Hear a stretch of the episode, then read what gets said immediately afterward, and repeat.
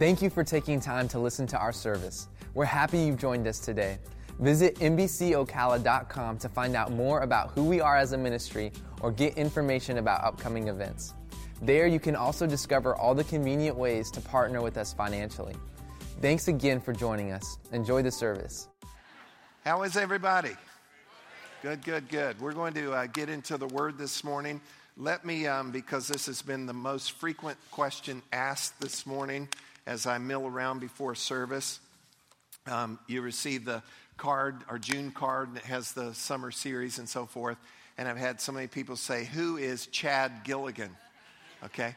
Chad is my half brother, and um, we have the same dad. He pastors in Toledo, Ohio.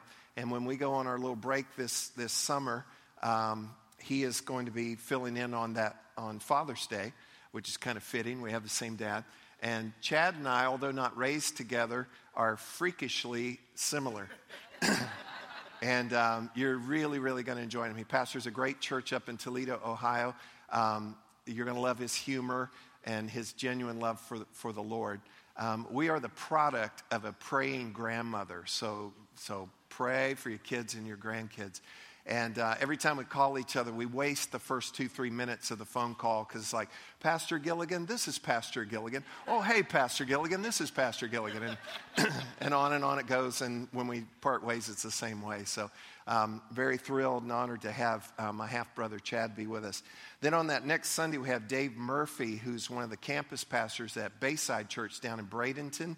Um, such a love for God and he has uh, the most beautiful Irish accent. Um, you're just going to be blessed by him and his heart and his message. Then we'll have Dr. Kent Ingle with us, who's the president of Southeastern University.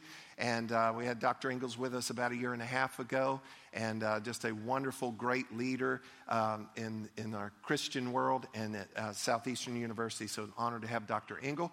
And then uh, Pastor Tommy Kyllonen, also known as Urban D. He pastors down in Tampa. We had him back in the spring.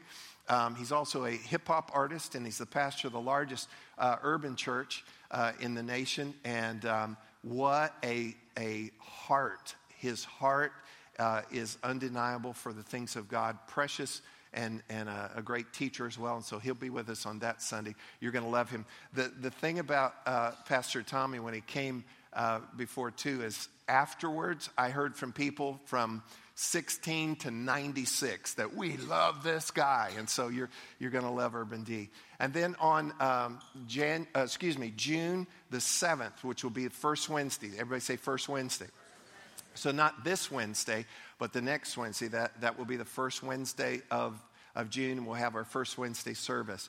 And you saw in the video that, you know, we're going to have uh, food and gathering and fellowship and so forth. But then we're going to come in, we're going to have a special uh, focus on worship on that night. We have guests uh, with us, guest worship leaders, Jag and, uh, Jag, Greg and Jana Long. And uh, you'll remember Jana from, uh, we've had her in a number of our Christmas um, productions. Just an incredible gift. They lead worship out in a huge church in Houston.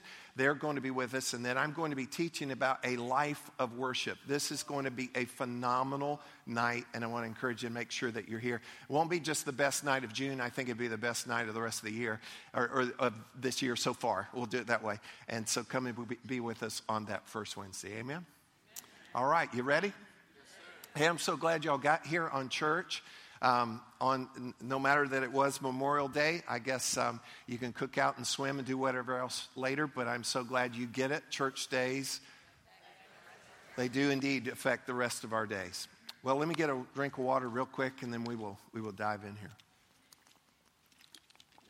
I'm not advertising for anybody, and um, I don't believe their labels either. So you just you just pray pray and go for it. All right. All of us, myself, you, everybody, we are on a journey. Hopefully, you are not stuck along the way. Hopefully, you are making forward progress on your journey. Hopefully, you're not digressing in all of this. The journey that I'm talking about is really um, our focus of our mission here for, for Meadowbrook Church, and it is this it is to help you to move from where you are to where God wants you to be. Now, hear that again helping you to move from where you are to where God wants you to be. We never fully arrive until we arrive, but we're all continuing on that journey. We're all at different places on that. Um, that brings not condemnation to anybody, it just brings the challenge to keep moving from where you are to where God wants you to be. That sounds really good, but I think you have to measure that and define that a little further. And so I think we can. That if I'm moving from where God wants me to be, uh, from where I am to where God wants me to be, there should be some things happening in my life that are measurable. So this is kind of the way I think about it. I should be, if, if that is happening in my life, you should be, if it is happening in your life, I should be becoming more and more free from sin more and more like Jesus. And then something that we really use as a benchmark here more and more happy, stable, fruitful, blessed. Can we do that one again? Happy, stable, fruitful, and blessed so that we can be a blessing and ultimately then bring glory to God. So that should be increasing and increasing in our life. Now, let me go back to the first one happy. Everybody say happy. I think everybody wants to be happy. Yes, sir. Well, first service did. and I do. And everybody wants to be happy. I, be- I believe that, unless they are just total shut down. But they want to be happy. But here's, here's the thing we must be aware of. If you pursue or seek happiness apart from God's way of being happy, it will not last, first of all the, the crash of it is great. And then here's the other thing, and you'll never be stable, which is the second thing in this progression happy, stable. So we must seek happiness God's way. And as we do so, that is a lasting happiness and it produces stability in our life. Now, what I want to focus on today with the idea of encouragement is how important stability is for us. If something is not stable, it cannot be relied upon. Let me just put it to you this way if, if I pursue happiness in the wrong way, or if I do not have stability in my life, I will never be fruitful. And I'll never truly be blessed in the whole sense of that word. And if I'm not blessed, then I can never be a blessing. And if all of that's not going on in my life, I'm never fully going to bring glory to God like He, he intends for my life. So we, we have some uh, blueberry bushes, two of them. And they got planted last year. And then, I mean, within weeks of them being planted, we had cups and cups of blueberries. This year, not a one. That's called not stable, okay?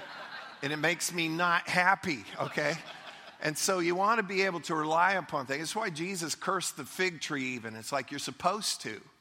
Uh, and, and so we want to be happy, but we want to be stable. And I want to say that in the middle, this is so pivotal and so vital the whole idea of stability. And all of it is actually tied to hope. And hope, courage, is at the center of encouragement. So let's look at hope here just for a few moments. Look with me in Psalm 42, the first portion of the uh, verse 5, and, and look at this question. I think you wrote in this question this morning. Why am I discouraged? Why is my heart so sad? Have you ever thought that or asked that question? Yes, I have. I would dare say it's all of us. Come on. So why don't you read it as if you wrote it and sent it in? Why am I discouraged? Why is my heart so sad? Look at it in the message paraphrase. Why are you down in the dumps, dear soul? Why are you crying the blues? First of all, I want you to notice David is talking to himself, and that's okay. And he's asking himself questions, which is actually a healthy practice. It would be better dealing with discouragement, sadness, being, as one translation says, downcast, looking down. It is better to poke and prod at that and ask, why? Why am I down? Why am I sad? It's better to ask that than to just sit passively and quietly and stay down. Too many people just stay down, say, Well, I'm sad, I'm always sad, and Mondays are worse. And all started with my great grandmother, and it got passed on, and I got it worse than anybody.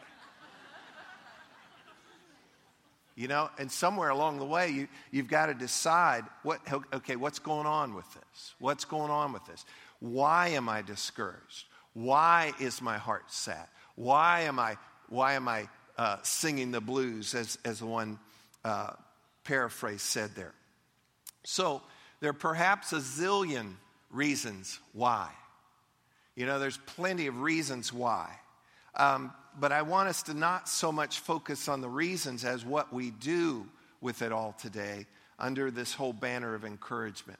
Realize this, and we've taught this over and over through the years, but you have to realize this.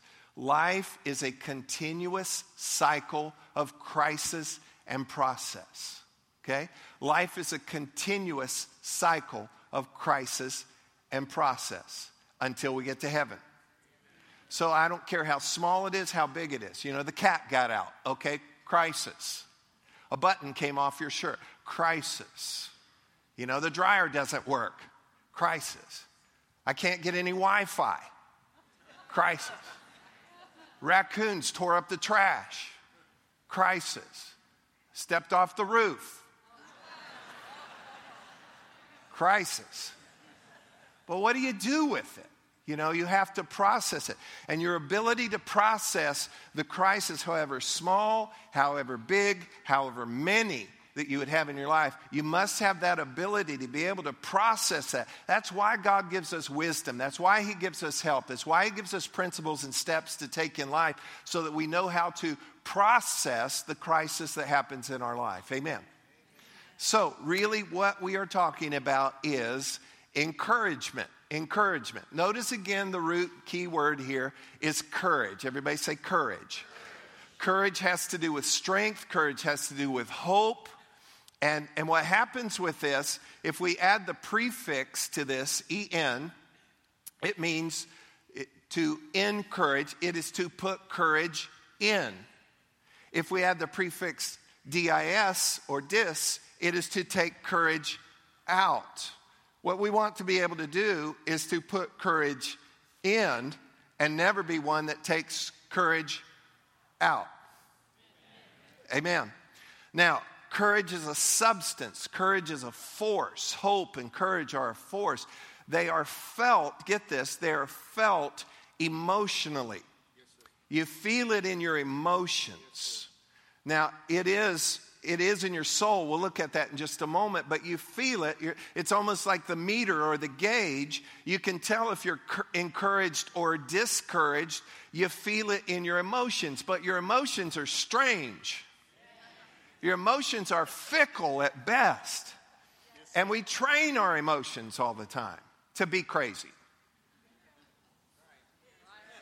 I mean, you're watching your show and you're crying, and, and then a commercial comes on, and you're laughing, and, and then the news bulletin comes in, and you're mad.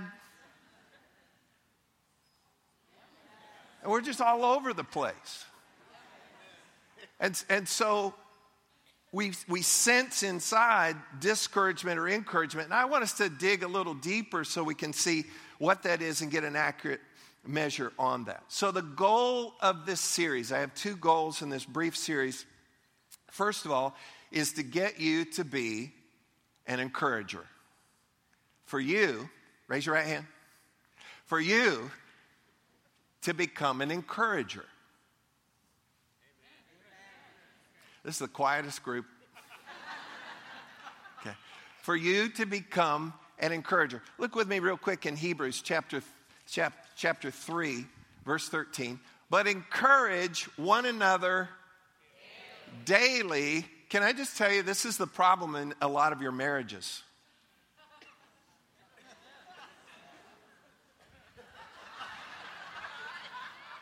You need to encourage one another. You stop doing it at some point. But encourage one another, come on, daily as long as, it is called today, so that none of you may be hardened by sin's deceitfulness. In other words, so none of you get calloused and off track.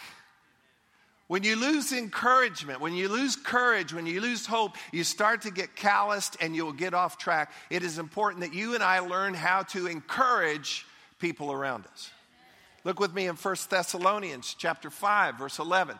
Therefore encourage one another and build each other up just as in fact you are doing. So the first goal would be for you to be an encourager. But today I really want to focus on and y'all lock on with me. I want for you to be able to encourage yourself. For you to be able to encourage yourself because you cannot give what you do not have. Here's what you must have. Listen to me. Life is crisis and process. There's a zillion things that happen all the time, all of these things going on. You must be able to keep yourself encouraged. If you, if you don't know how to keep yourself encouraged, you will never be stable. So you pull the plug on the whole thing of happy, stable, fruitful, blessed. You get stuck on your journey because you got discouraged and had to pull over. And you pulled over and closed your eyes, and before you know it, somebody stole your wheels and you're up on blocks. and now you're further discouraged and you're not making any progress. You must know how to keep yourself encouraged. Amen. Anybody up for this today? All right. The Bible tells us that David encouraged himself in the Lord. And David, in that setting in 1 Samuel 30, he had a lot to be discouraged about. We're not going to go into the whole story right now, just think of your story. And so, David, in the psalm that we read, he is discouraged, he is sad, he is downcast, and he has reasons. Everybody say reasons. But more important than the reasons is the remedy. See, we could sit all day and tell you, you want to know why I'm down? Let me tell you why I'm down. And you pull out your phone and a, and a notebook. Phone was full, notebook's full. All the reasons why you're discouraged and hopeless and, and so forth. And, and here's what we have to do not focus so much on the reasons, but focus on the remedy. So, in Psalm 42, verse 5, the B portion of the verse, remember he says, Why am I discouraged? Why am I so sad? Now he's speaking to his soul. He's talking to himself. This is what he tells himself to do Put your hope in God. Say it. Put your hope in God, for I will yet praise him, my Savior and my God. Look at it, if you will, in the New Living Translation. Remember, he said, Why am I so discouraged? Why, why is my heart so sad? He tells himself, Here's what you need to do I will put my hope in God. I will praise him again, my Savior and my God. I love the way the Living Bible, that's pretty much out of print now, but the Living Bible put it this way expect God to act. Expect God to act. Say that with me. Expect God to act. What do you do? What is the remedy? You've got all the reasons why you might would be down, might would be discouraged, but what is the remedy? The remedy is you tell yourself, I'm going to put my hope in God. I'm going to put my hope in God. What does that mean? That means I'm going to expect God to act. I tell people all the time as I deal with them in crisis and situations, I pray for them, I encourage them best I can, and then I tell them this watch what God will do. Tell your neighbor, watch what God will do. Now turn to your other neighbor, your obvious second choice, and tell them.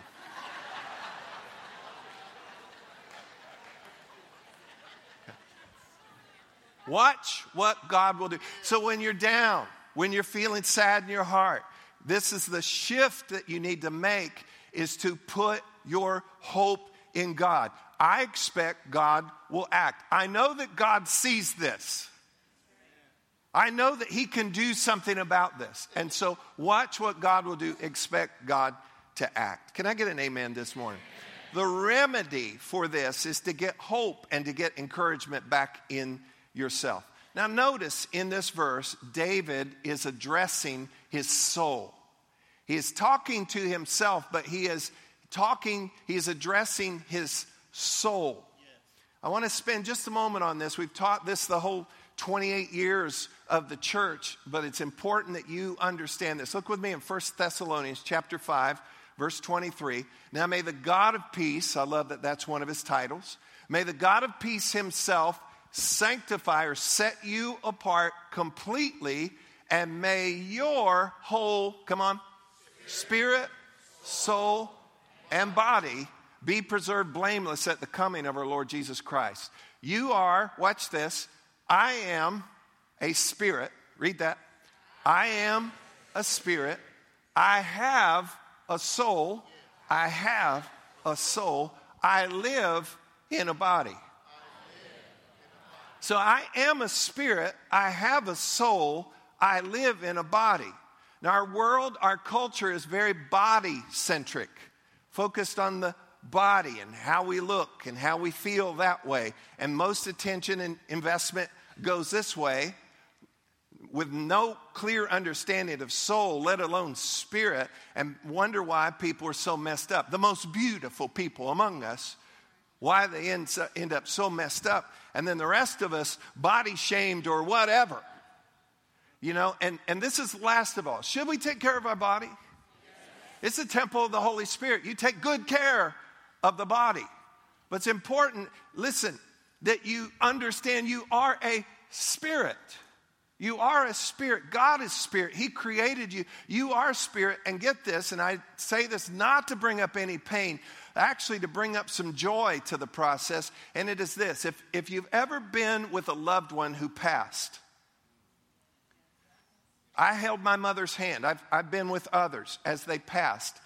And to be absent from the body is to be present with the Lord. When you pass, it is your spirit leaves your body. I have felt, I'm not being weird, I have sensed their spirit leave the room. You know, it's like wearing a jacket. The jacket only has movement in life as long as I'm in it. And to be absent from the body is to be present with the Lord. In the meantime, I'm going to glorify God in my body, which belongs to Him. I don't belong to myself. You can't use your body any way you want to. That's a whole nother series. Don't make me preach it.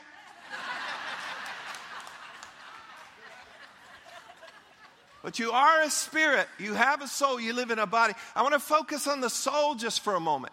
The spirit is eternal. The spirit is in communion with God. Spirit's good. Body we have to maintain. The soul, this is what we have to renew and we have to work on. Now, your soul, everybody say, My soul. Your soul is your will, your intellect, your emotions. That's where you think and where you feel and where you decide. This is pretty important. This is where your ideas and dreams are birthed and begin to grow. And if that's where I think and I feel and I decide, I better take good care of that. This is also where hope and courage are or are missing. And if they're missing, if courage is gone, courage and hope are like oxygen to my soul. And the soul is healthy when there's hope. And the less hope, the less healthy. It's like oxygen to the soul. So, this is so vitally important in how you think, how you feel, how you decide, the ideas you come up with, the dreams that you have, the things you choose to pursue, and to value your soul. So, we've got to make sure that you know how to keep yourself encouraged because it's in your soul. Are you with me? All right, now the Greek New Testament word for encourage is supercalifragilisticexpialidocious. it's not really. Some of you are writing that down. Now, the Greek New Testament word for encourage means this get this. It says to call near, to address, to speak, to summons in order to console, comfort, encourage, and strength. You know what that points out? Words are involved. Words, words. Every time you've been encouraged, most every time you've been encouraged, it's been words. And probably every time you've been discouraged, it was words. Words are the number one way that we can build somebody up, number one way we can tear them down. Death and life are in the power of the tongue. Words. Words are either gifts or they're poison. And so words are important. The words you think, the words you speak over yourself, over your children, over your projects, over others. Words are so important. And we are going to be encouragers, and we're going to know how to encourage ourselves as well. Can I get a better amen? All right. Oh. I got like no amen from over here. Y'all. Okay, there, there, there. That was better than your amen right there. All right, don't want to split the church here over that. Words are containers, and we must be very careful of this. Discouragement, get this, discouragement can come in an instant. The plug can be pulled, and discouragement can come in an instant. Have you ever got that phone call?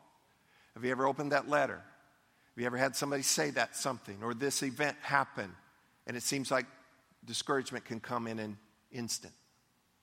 Encouragement does not come so fast. It takes intentional effort to encourage. How many of you know it's always quicker and easier to mess things up than it is to clean things up? Are there any mothers of toddlers in this, in this place? You know what I'm talking about. Any parents of teenagers? Okay.